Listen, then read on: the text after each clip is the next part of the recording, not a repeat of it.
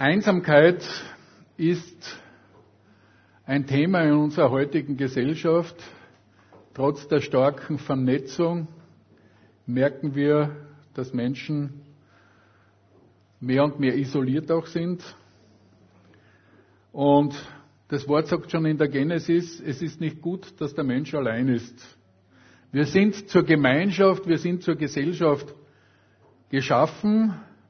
Und der Herr hat uns, und das ist ja wunderbar, und das ist sein Plan, die Gemeinde gegeben als Ort einer intensiven Gemeinschaft, als Ort einer geistlichen Gemeinschaft. Wir haben verschiedenste Begleiter in unserem Leben. Wir haben beginnend in unserem Leben Eltern, Geschwister, Freunde, in der weiteren Folge Partner, Mentoren, Coaches. Die Begleiter als Gemeinschaft, aber auch als Ausbilder und Wegweiser. Heute aber möchte ich über den perfekten Begleiter sprechen und möchte heute in den Mittelpunkt unseres Interesses den Heiligen Geist als unseren perfekten Begleiter in den Fokus stellen. Und ich möchte aus Johannes vierzehn vom fünfzehnten Vers weglesen, wo Jesus sagt, liebt ihr mich, so werdet ihr meine Gebote halten. Und ich will den Vater bitten, und er wird euch einen anderen Tröster geben, dass er bei euch sei in Ewigkeit. Der Geist der Wahrheit, den die Welt nicht empfangen kann, denn sie sieht ihn nicht und kennt ihn nicht. Ihr kennt ihn, denn er bleibt bei euch und wird in euch sein. Ich will euch nicht als Waisen zurücklassen, ich komme zu euch. Wer meine Gebote hat und hält sie, der ist, der mich liebt. Wer mich aber liebt, der wird von meinem Vater geliebt werden. Und ich werde ihn lieben und mich ihm offenbaren. Spricht zu ihm Judas, nicht der Iskariot. Herr, was bedeutet es, dass du dich uns offenbaren willst und nicht der Welt? Jesus antwortete und sprach zu ihm, wer mich liebt, der wird mein Wort halten und mein Vater wird ihn lieben und wir werden zu ihm kommen und Wohnung bei ihm nehmen. Wer aber mich nicht liebt, der hält meine Worte nicht. Und das Wort, das ihr hört, ist nicht mein Wort, sondern das des Vaters, der mich gesandt hat. Das habe ich zu euch geredet, solange ich bei euch gewesen bin. Aber der Tröster, der Heilige Geist, den mein Vater senden wird in meinem Namen, der wird euch alles lehren und euch an alles erinnern, was ich euch gesagt habe. Jesus, wir danken dir für dein Wort und für deine Zusage, dass du uns nicht allein lässt, auch nicht allein zurücklässt, sondern dass du uns den Tröster gegeben hast, den Heiligen Geist, der uns lehrt, der uns erinnert, der uns begleitet. Herr, und ich bete, dass du uns ganz einfach heute die Augen auftust, die Ohren auftust, damit wir erkennen, worauf du Wert legst und was du sagen möchtest. Amen. Ja, das Zeitalter der Gemeinde ist das Zeitalter des Heiligen Geistes.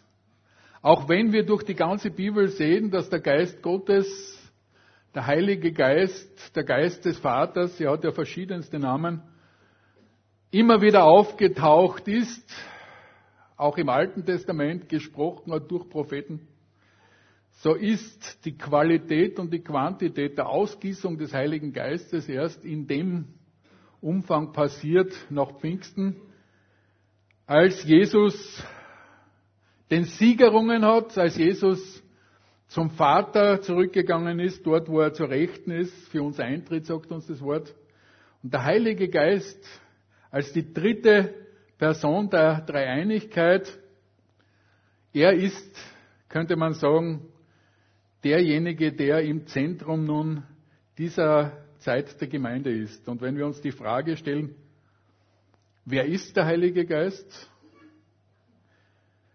Er ist eine Person mit Gefühlen und Wesensäußerungen, wo wir in der Bibel sehen, dass er spricht, dass er wirkt, aber auch, dass er betrübt werden kann. Also er hat Wesenszüge einer Person und es gibt ja durchaus dort oder da die Debatten über Gott.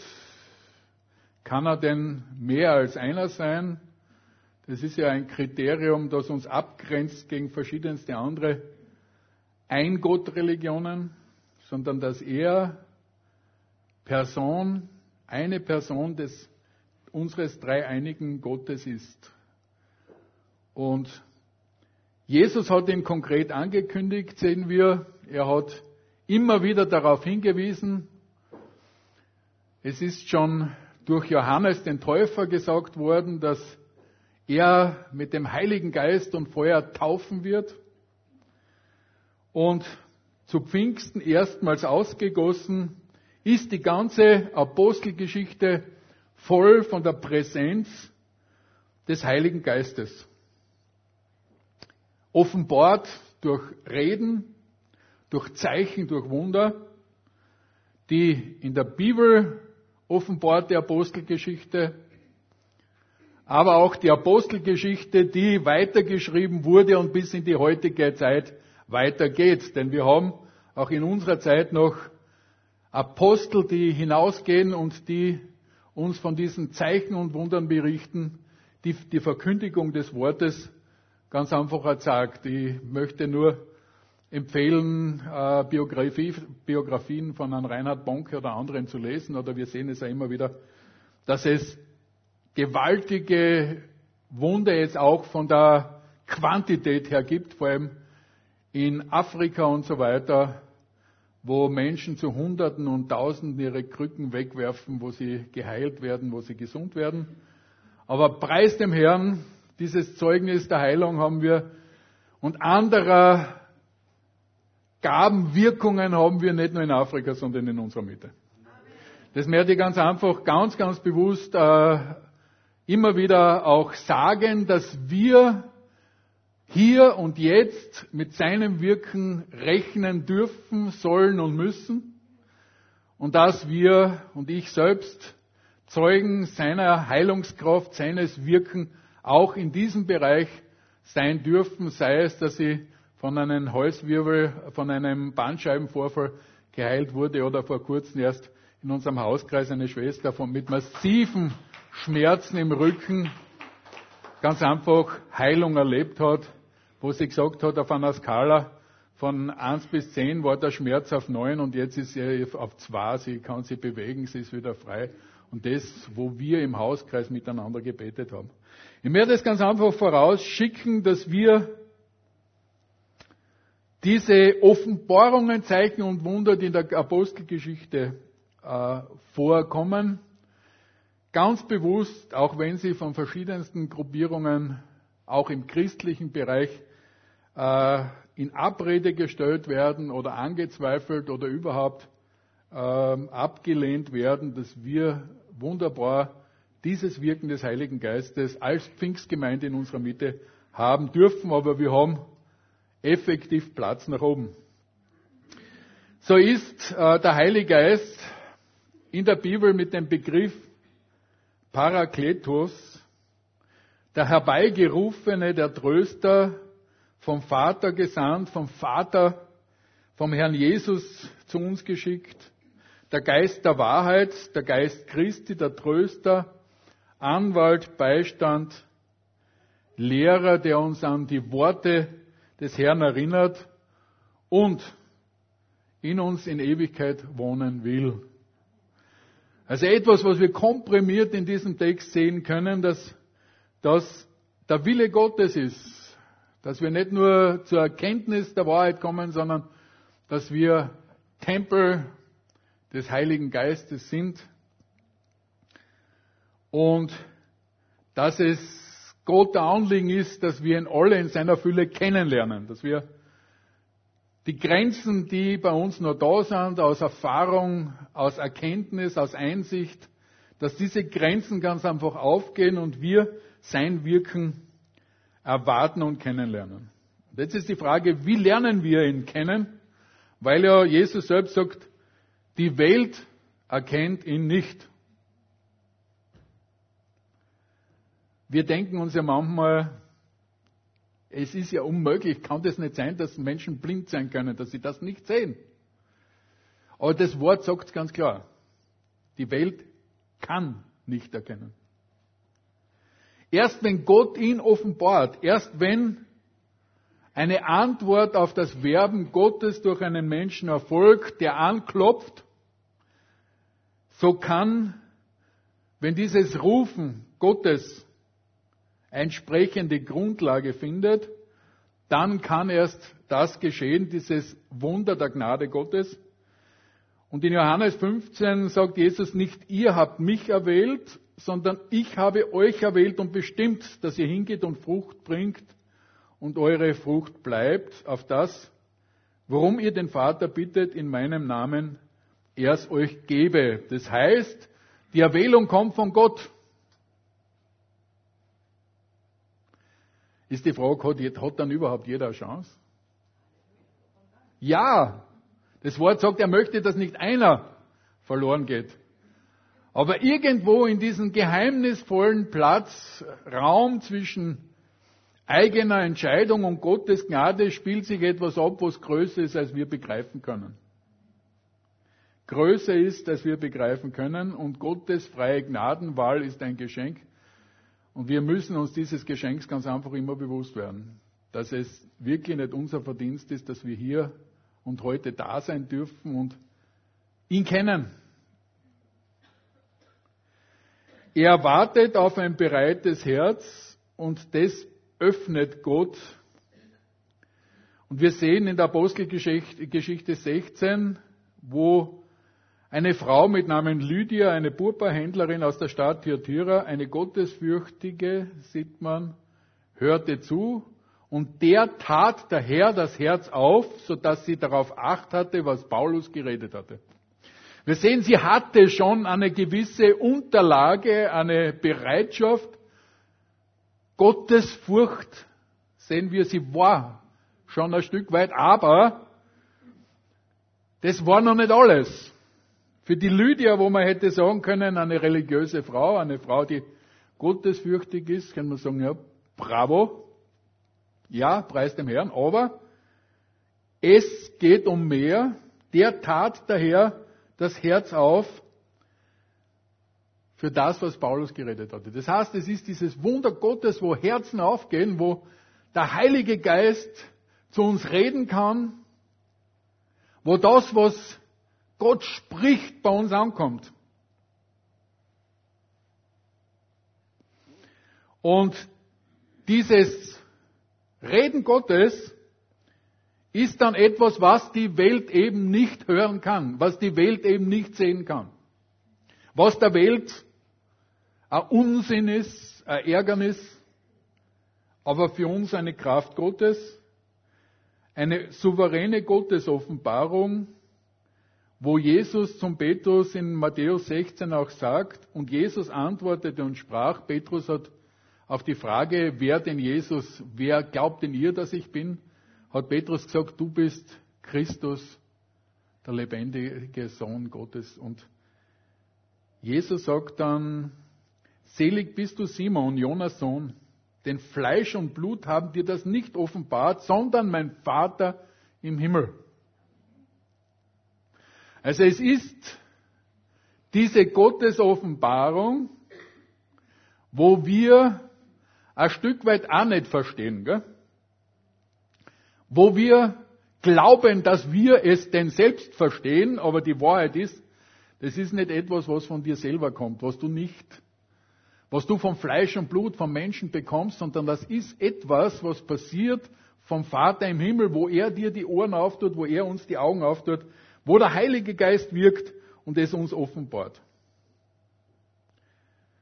Und da drinnen haben wir eben dieses Geheimnis der Erwählung und der Gnade, wo das Wort uns zeigt, dass ein bereites, demütiges Herz notwendig ist.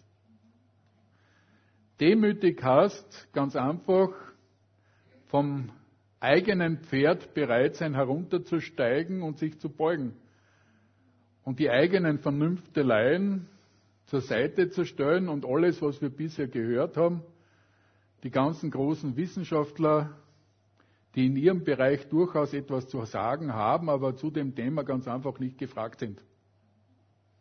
Und viele Wissenschaftler verletzen auch die Gesetze der Wissenschaftlichkeit, indem sie dann als Physiker über Theologie etwas sagen möchten. Und dann glaubt man, weil der so gescheit ist, ist das, was im anderen Bereich sagt, auch richtig. Und ich muss sagen, na, ist es nicht. Der Physiker hat, wenn er die Bibel nicht als Grundlage hat, wie wir das beim Professor Gitt sagen können, der die Wissenschaft im biblischen Kontext sieht und dann plötzlich feststellen kann und muss, dass das, was in der Bibel steht, wissenschaftlich nachweisbar ist, dann müssen wir sagen, nur jemand, der tatsächlich auch von dem was versteht, der kann was dazu sagen, da kann er gescheit sein, wie er will. Die Welt erkennt ihn nicht. Ein demütiges Herz, das bereit ist, da ganz einfach, sich unter Gottes Wort zu stellen, die Bibel als Gottes Wort anzunehmen und die ganzen Lehren und Vernünfteleien von Menschen, ganz egal, um was es geht, ob das die historisch-kritische Methode oder andere Auslegungsarten sind, dass man sagt, okay, das darf ich zur Seite legen, weil das Wort Gottes durch den Heiligen Geist aufgeschlossen gilt. Wir sehen, dass Jesus damit beginnt, liebt ihr mich, so werdet ihr meine Gebote halten. Wir müssen sehen, dass es um eine Beziehungsangelegenheit geht. Es geht nicht für ein, um ein Fürwahrhalten, im Sinne von Glauben, es geht nicht für ein Tun wollen, sondern es geht um ein, eine Beziehung, wo es um Liebe geht. Keine Leistungsgesellschaft, sondern eine Liebesbeziehung.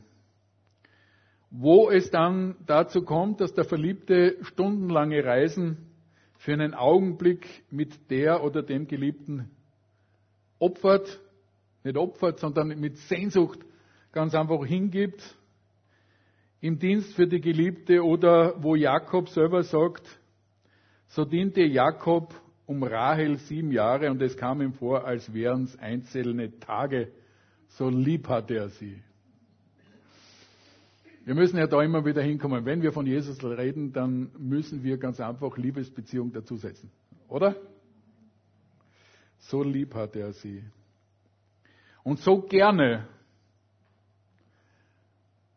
So gerne wollen wir dann die Gebote halten, wenn es in dieser Beziehungsebene entsprechend vorwärts geht. Und Liebe, sagt uns das Wort, ist nicht immer nur ein schönes Gefühl. Liebe heißt manchmal auch, wenn der Partner sagt, geh, hol mir das und ich habe absolut keinen Bock drauf, das ist trotzdem du, oder?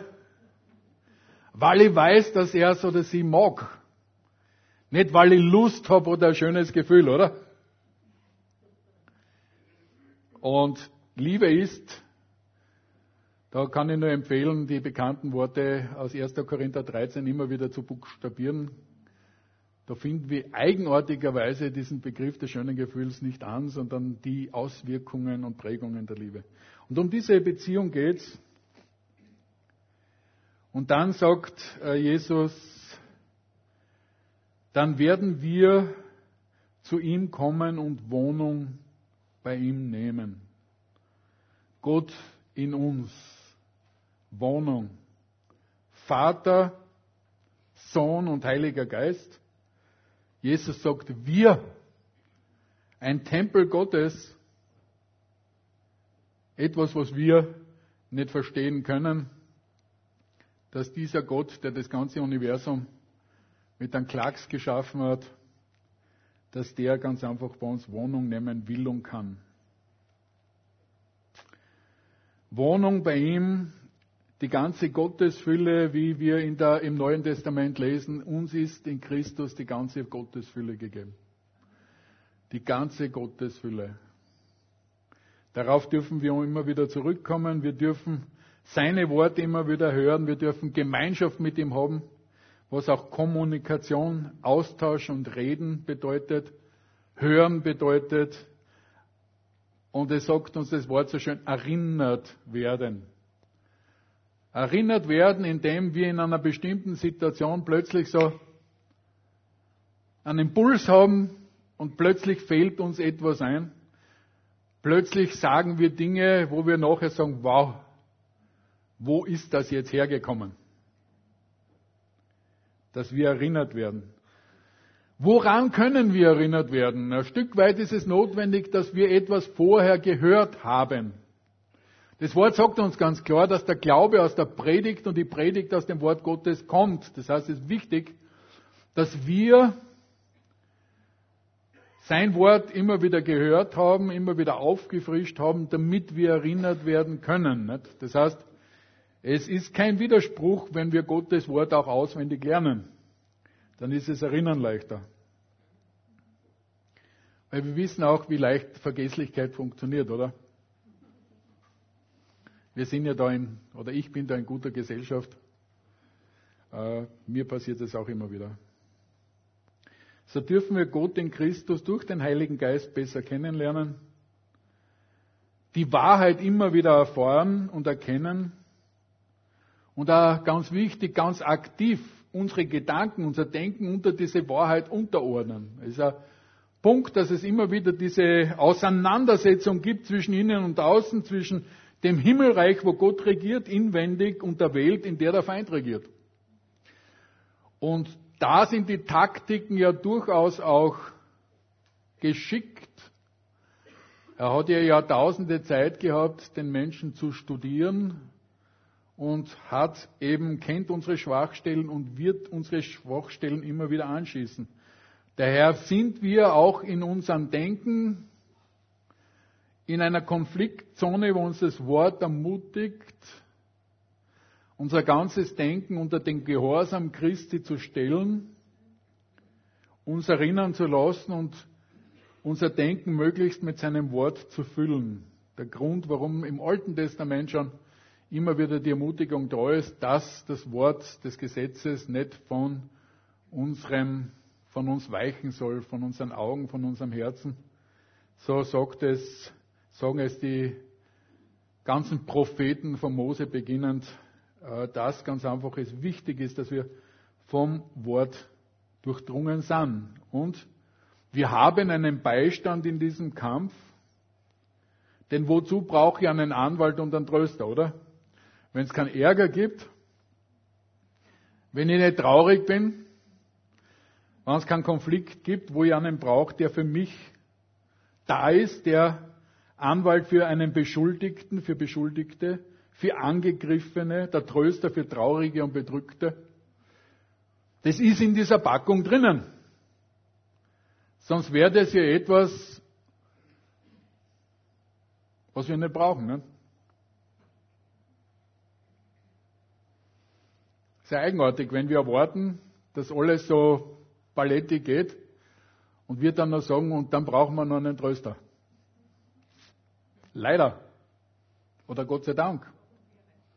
Was ist es, leider oder Gott sei Dank? Gott sei Dank, dass wir ihn brauchen, sonst damit wir nicht autonom werden. Gottes Fülle für erlöste Sünder, wie uns Hans in seiner Predigt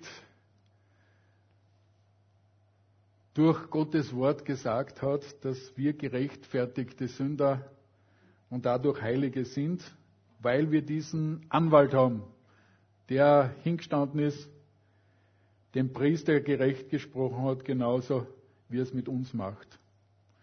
Der Tröster, der uns erinnern will, erinnern will an Gottes Wort, in dem alle Fülle ist.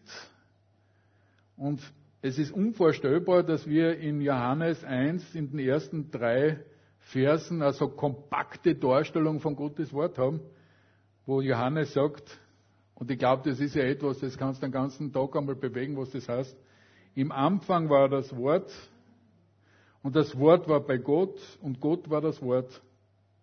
Dasselbe war im Anfang bei Gott. Dann kommt's. Genesis eins. Alle Dinge sind, dadurch, sind durch dasselbe gemacht und ohne dasselbe ist nichts gemacht, was gemacht ist. Punkt. Okay? Und dass dieses Wort heute noch wirken kann, was schon am Anfang das ganze Universum passieren hat lassen, ist was, was wir uns immer wieder auch vergegenwärtigen müssen. Aber wenn Gott nicht für jeden Schnapp für uns gleich die Naturgesetze unbedingt umschmeißen muss. Er macht gewisse Dinge dermaßen still und leise, dass wir oft erst nachher draufkommen, dass er schon heftig am Wirken war. Nicht? Er macht es so elegant. Eleganz ist nicht aufdringlich. Okay? Eine göttliche Eleganz, wo er das gewaltigste Wunder in einer Stille machen kann, dass wir dumm genug sein können, dass wir es nicht sehen, oder?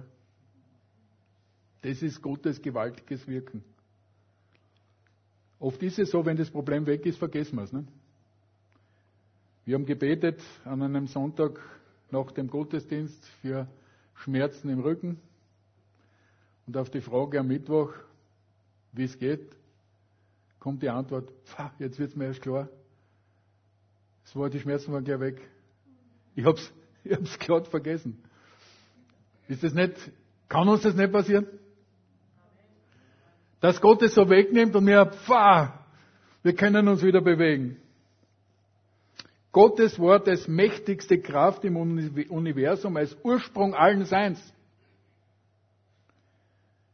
Mit seinem Wort ins Dasein gerufen. Wir können uns die Welt nicht natürlich erklären, außer durch die Schöpfung. Es gibt keine andere Erklärung. Es gibt keine Evolution. Das kann man ganz klar sagen. Mir gefällt sehr gut, wie Professor Gitt das aus der Kommunikationstheorie ableitet. Es ist unmöglich. Es ist, so wie das Wort das sagt, aus dem Nichts ins Dasein gerufen, kraftvoll in die Gegenwart, als Wahrheit gegen jeden Irrtum, Gottes Wort als Schwert gegen jeden Angriff. Als Trost gegen jede Niedergeschlagenheit. Und Gottes Wort verheißt dir und mir eine herrliche Zukunft in Christus. Als Hoffnung der Herrlichkeit.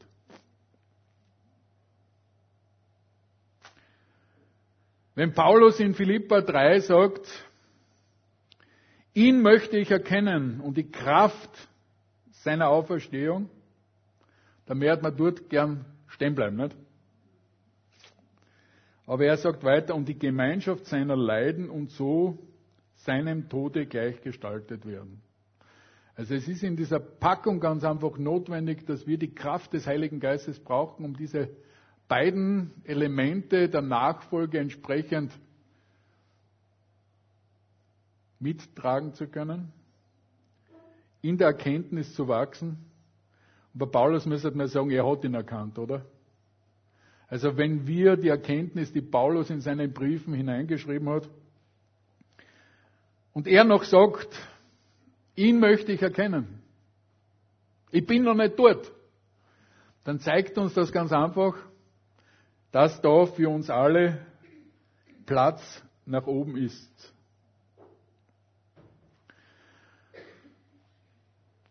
Wirken des Heiligen Geistes. Er ist, so sagt das Wort, ein Geist der Kraft. So wie Paulus sagt im zweiten Timotheus eins sieben, denn Gott hat uns nicht gegeben einen Geist der Furcht, sondern der Kraft, der Liebe und der Besonnenheit. Interessant,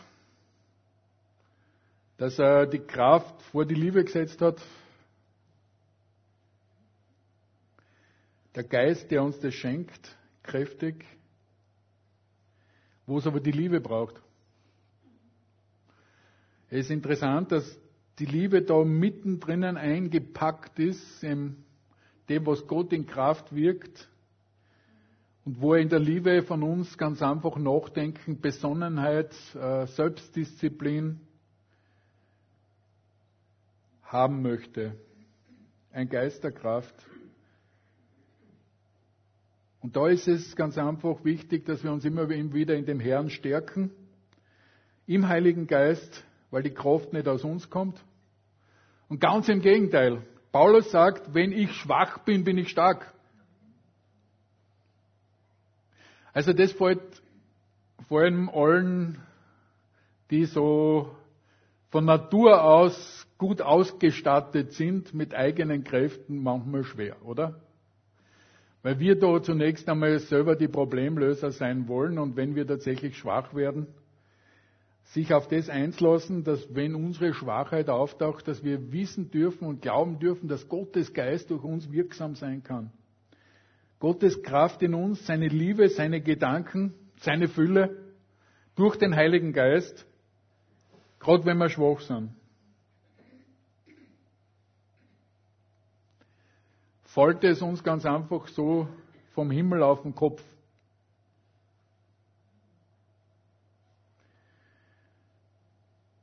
Wir müssen uns ausstrecken danach. Es ist wichtig, dass wir den Vater bitten. Es kann, er will gebeten sein. Es ist so, dass wenn wir, und das sehen wir bei unseren Kindern immer wieder, wir haben es ja schon gesehen, weil bei meinen Kindern zumindest ist diese Zeit schon sehr lang vorbei, dass man ihnen Dinge gibt, die sie nicht brauchen oder nicht wollen, dann können sie noch so gut sein. Ich kann mich erinnern, ich war mit Alex Ski kaufen. Wir haben ihm wirklich ein paar gute Ski gekauft und er ist daneben gestanden und hat die Ski angeschaut und gesagt, pfah. Was hilft mir das gute Paar Ski, wenn ich nicht interessiert bin? Ne? Und so möchte Gott unser Interesse wecken. Er möchte, dass wir hungrig sind.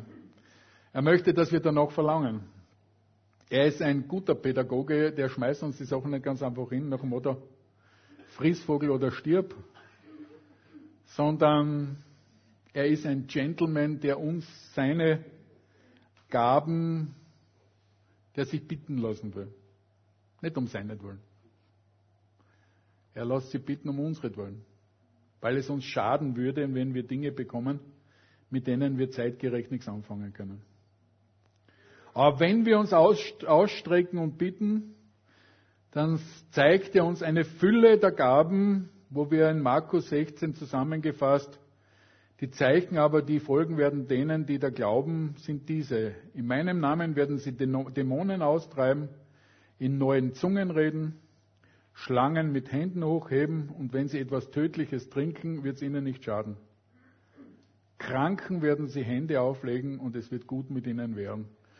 Es ist ein Abriss, eine Zusammenfassung von dem, was Gott in einer Fülle, was der Heilige Geist in einer Fülle mit seinen Gaben wirken möchte. In ersten Korinther zwölf kann man das dann ausrollen in eine erheblich größere Fülle. Ich möchte nur eins dazu sagen. Ich möchte wieder Lust drauf machen, dass wir uns mehr nach den Gaben des Geistes ausstrecken. Er sagt, in neuen Zungen reden, in neuen Sprachen, dass wir dieses Geschenk des Zungengebets uns kultivieren, dass wir die Gaben, die Gott uns gibt, dass wir ihn nach ihnen ausstrecken und sagen, Herr, schenk uns Gnade, Heiliger Geist, gib uns die Fülle der Gaben in unserer Gemeinde. Nicht, dass sie nicht da sind, aber dass wir Wachstum drinnen haben dürfen, dass wir vorwärts gehen dürfen, dass ganz einfach Gott sie mehr dadurch offenbaren kann, äh, indem wir uns ausstrecken. Denn es ist nach wie vor, ein Leben mit Gott ist ein Leben mit dem Übernatürlichen. Es ist ein Leben, wo wir nicht mit unseren Überlegungen und ich will Weisheit, ich will menschliche Gedanken nicht abwerten. Gott hat uns einen Verstand gegeben, dass wir ihn richtig einsetzen. Aber das Wort sagt uns, dass er ein Gott ist, der über den Gesetzen der Natur steht, weil er der Gesetzgeber ist. Und weil er übernatürlich wirken kann. Und weil er Möglichkeiten hat, die jenseits unserer Überlegungen sind. Und die Gabenfülle ist übernatürliches Wirken. Und da können wir es nicht erklären. Und alle, die versuchen, irgendwelche Wunder zu erklären, Es gibt nur eine Erklärung, dass es ein Wunder ist. Das Wunder ist von Gott. Der Gesetzgeber hat sich entschlossen, zwischendurch einmal seine Gesetze etwas anders zu definieren. Für Gott natürlich, für uns nicht. Weil wir im Rahmen unserer Regeln drinnen sind. Aber Gott kann das. Nicht von dieser Welt, dass der Heilige Geist in seiner Kraft durchbrechen kann, Gottes Wirken in seiner Größe, dass wir uns wirklich ausstrecken danach. Und es soll tatsächlich eine Ausrüstung für den Alltag sein. Der Heilige Geist ist nichts, was wir bei uns in unserer Versammlung soll einsperren und zur gegenseitigen Unterstützung, ja auch, sagt er, zum Dienst untereinander. Aber wenn wir sehen, wo Jesus gewirkt hat, sehen wir das, dass es draußen war, bei den Menschen. Dass wir uns ausstrecken nach dieser Ausrüstung, wieder in der Beziehungspflege, bitten um die Gaben, wo in Lukas elf, dreizehn steht, wenn nun ihr, sagt Jesus, die ihr böse seid, euren Kindern gute Gaben zu geben wisst, wie viel mehr wird der Vater im Himmel den Heiligen Geist geben denen, die ihn bitten? Ich denke einmal, Jesus hätte es da nicht gesagt, wenn er nicht gemeint hätte, dass wir um den Heiligen Geist bitten sollen. Wir sehen es in der Apostelgeschichte immer wieder und sie sind zusammengekommen, sie, sind gebet, sie haben gebetet, der Heilige Geist hat gewirkt, hat erfüllt und es sind Wunder und Zeichen passiert und sie haben das Wort mit Freimut geredet. Und ich glaube, das ist ein wichtiger Punkt, dass wir diesen Freimut, den wir brauchen, nicht ganz einfach so kriegen, so als äh, Begleiterscheinung unseres Lebens, sondern dass wir wirklich hingehen, den Herrn bitten, um unsere, unsere Unterstützung im Gebetsleben durch das Zungengebet haben, dass wir eine Gebetssprache haben, die wir im stillen Kämmerlein pflegen dürfen, dass wir hinhören auf das Reden Gottes, mit Notizbuch beten und Impulse und Eingebungen aufschreiben manchmal. Gell? Es ist ja so, dass uns Gott manchmal was sagt und wir in einer spontanen, momentanen Begeisterung sagen, wow! Und so schnell war es dann auch wieder weg. Und Wochen und Monate später erinnert man sich, Pfarr, damals war da was, gell? Und es ist so, wie der Lehrer schon zum kleinen Hansi gesagt hat, Hansi, wenn du dumm bist, dass du das merkst, dann schreib das auf. Ich schreibe mir auch alles auf. Wir brauchen es, glaube ich. Es ist, glaube ich, wichtig, dass wir das kultivieren, dass wir gewisse Dinge ganz einfach auch uns notieren. Und ich glaube, wenn wir diese Bereitschaft des Hörens unterstreichen durch einen, eine Möglichkeit des Niederschreiben, dass das äh, der Herr schätzen wird und sagt, ja, wenn dir das so ernst ist, dass du es auch wirklich aufschreibst, dann werde ich da auch was sagen, weil könnte ja sein, dass es okay, vergiss es auch wieder. Ne? Jetzt habe ich das eh schon fünfmal gesagt, hast du es vergessen, warum soll ich es noch einmal sagen? Ne? Der Herr ist größer, als ich es jetzt gesagt habe. Dass wir uns die Augen öffnen lassen, durchs Bitten, seine Wunder zu erkennen, seine Anliegen zu erkennen, dass wir uns die Ohren öffnen lassen, darum dürfen wir bitten, dass wir seine Stimme hören können, dass wir seine Stimme unterscheiden können. Ja, ein wichtiger Punkt, weil ich schon immer wieder einmal erlebt habe, dass manche gesagt haben, und das Gott hat mir das gesagt, und ich mir denke, das klingt schon sehr nach deinen eigenen Bedürfnissen. Ne? Also es ist so, dass wir das Unterscheiden der Stimmen in uns auch wirklich kultivieren müssen und, und, und Acht haben drauf, dass wir nicht unsere eigenen Wünsche Gott unterstellen, sondern dranbleiben und prüfen immer wieder und schauen, ist denn das, was ich da wahrnehme, wirklich das, was sich als Reden Gottes erweist. Und dann kann im Alltag, in der Familie, unter Arbeitskollegen Gott wirken. Erstens, dass wir seine Gebote halten. Es befremdet, sagt das Wort, dass wir da in dem Bereich zwischendurch anders sind als andere. Dass wir seine Maßstäbe leben wollen.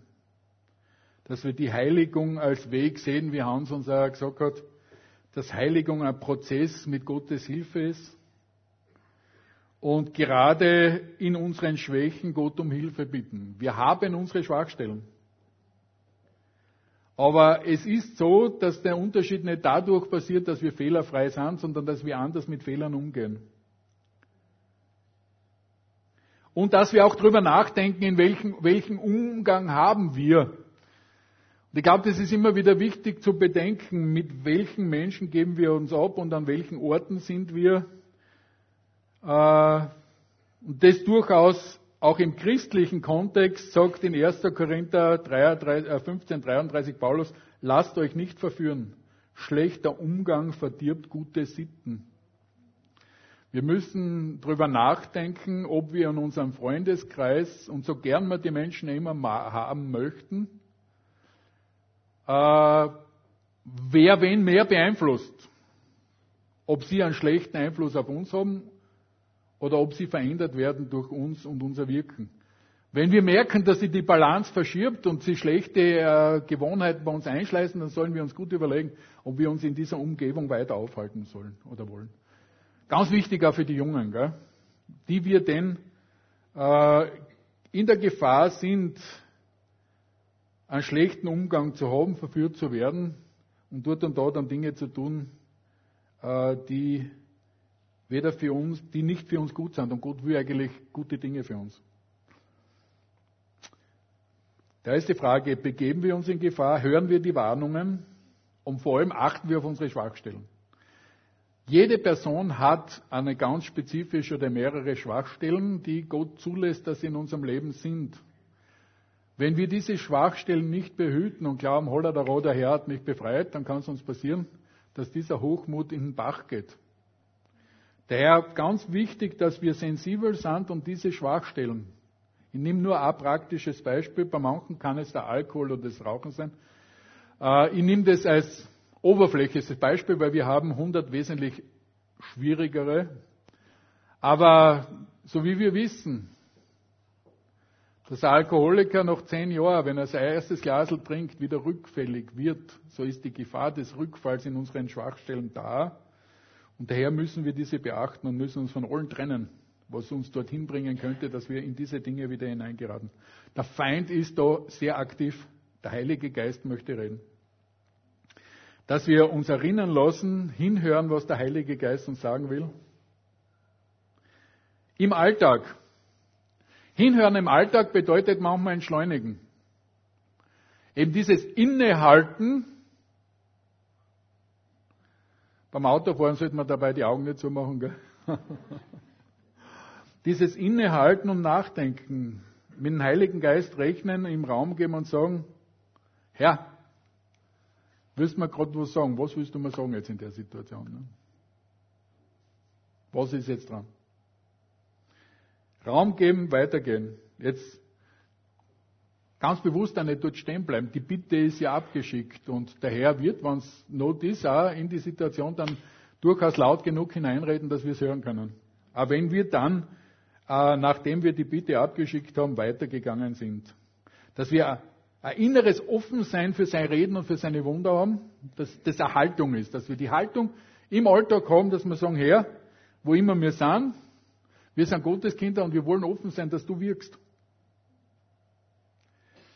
Und nicht zuletzt bereit zum Zeugnis, wann es dran ist. Sagt er ja das Wort gestiefelt mit der Bereitschaft. Dass wir nicht jeden niederpredigen, kaum ist die Rede beim Gemüse, sind wir schon wieder bei Gottes Wort. Es gibt, apropos ist ja ein gutes Wort, apropos Sonnenschein, nicht? Ich glaube, wir müssen jetzt gehen, nicht? Also du kannst da, es gibt ja Leute, die können rechtwinklig abbiegen, um nicht zu, um nicht zu sagen, auch äh, in die andere Richtung wieder zurückgehen. Äh, ich würde da wirklich warnen, diese Kreativität zu weit zu springen, wenn es denn nicht dran ist und Gott uns das sagt. Gott will uns überraschen. Er hat immer wieder überrascht. Er wird immer wieder neue Wege finden, um etwas zu tun. Die Bibel sagt uns das, dass er unendlich kreativ ist und Dinge tun kann, an die haben wir noch nie gedacht. Ich möchte diese Sehnsucht wecken, ich möchte diese Lust wecken, dass Gott, dass der Heilige Geist in seiner Fülle in unsere Mitte einerkommen kann. Und da möchte ich auch schon zusammenfassen und abschließen, die Frage stellen. Jeder darf sich die Frage stellen, wo stehe ich momentan in meiner Beziehung zum Heiligen Geist? In dem, in der Fülle, was er mich übrig hat, und das nicht als Druck, sondern als etwas, was ich so als Gebet zum Herrn schicken kann und sage, Herr, du hast gesagt, wenn wir dich bitten um den Heiligen Geist, wirst du ihn geben. Daher, wenn wir da ein Wachstum brauchen, dann darf ich wirklich den Druck, ich bin nicht da, um einen Druck zu machen, das ist immer Mist. Er hat die Rute des Treibers zerbrochen, sagt das Wort. Aber dass wir einen Standort bestimmen, weil Gott Wachstum möchte. Und Wachstum beginnt mit dem nächsten Schritt.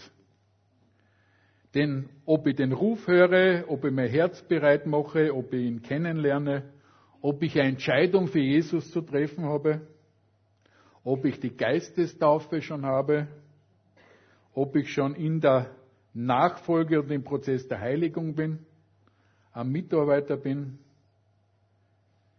ob ich die Kraft der Auferstehung, aber auch die Gemeinschaft seiner Leiden will, in jedem Fall rechne in deinem Leben mit dem Heiligen Geist. Amen. Jesus, ich danke dir, dass du uns versprochen hast, dass wir nicht, dass du uns nicht alleine zurücklässt, sondern dass du uns den Tröster, den Heiligen Geist gesandt hast, der uns in alle Wahrheit leiten möchte und von deinem nehmen möchte und uns verkündigen möchte, uns lehren, uns erinnern, aber vor allem auch in und durch uns mit der wunderwirkenden Kraft durch Gaben wirken möchte. Herr, ich bete um Gaben in unserer Mitte, ich bete um Wachstum, um deine Veränderung, Herr. Und ich bete, dass du das so ganz praktisch uns jetzt in den Alltag auch mitnehmen lässt, in die kommende Woche, Herr, und möchte jeden Einzelnen, jede Einzelne segnen, in Jesu Namen. Amen.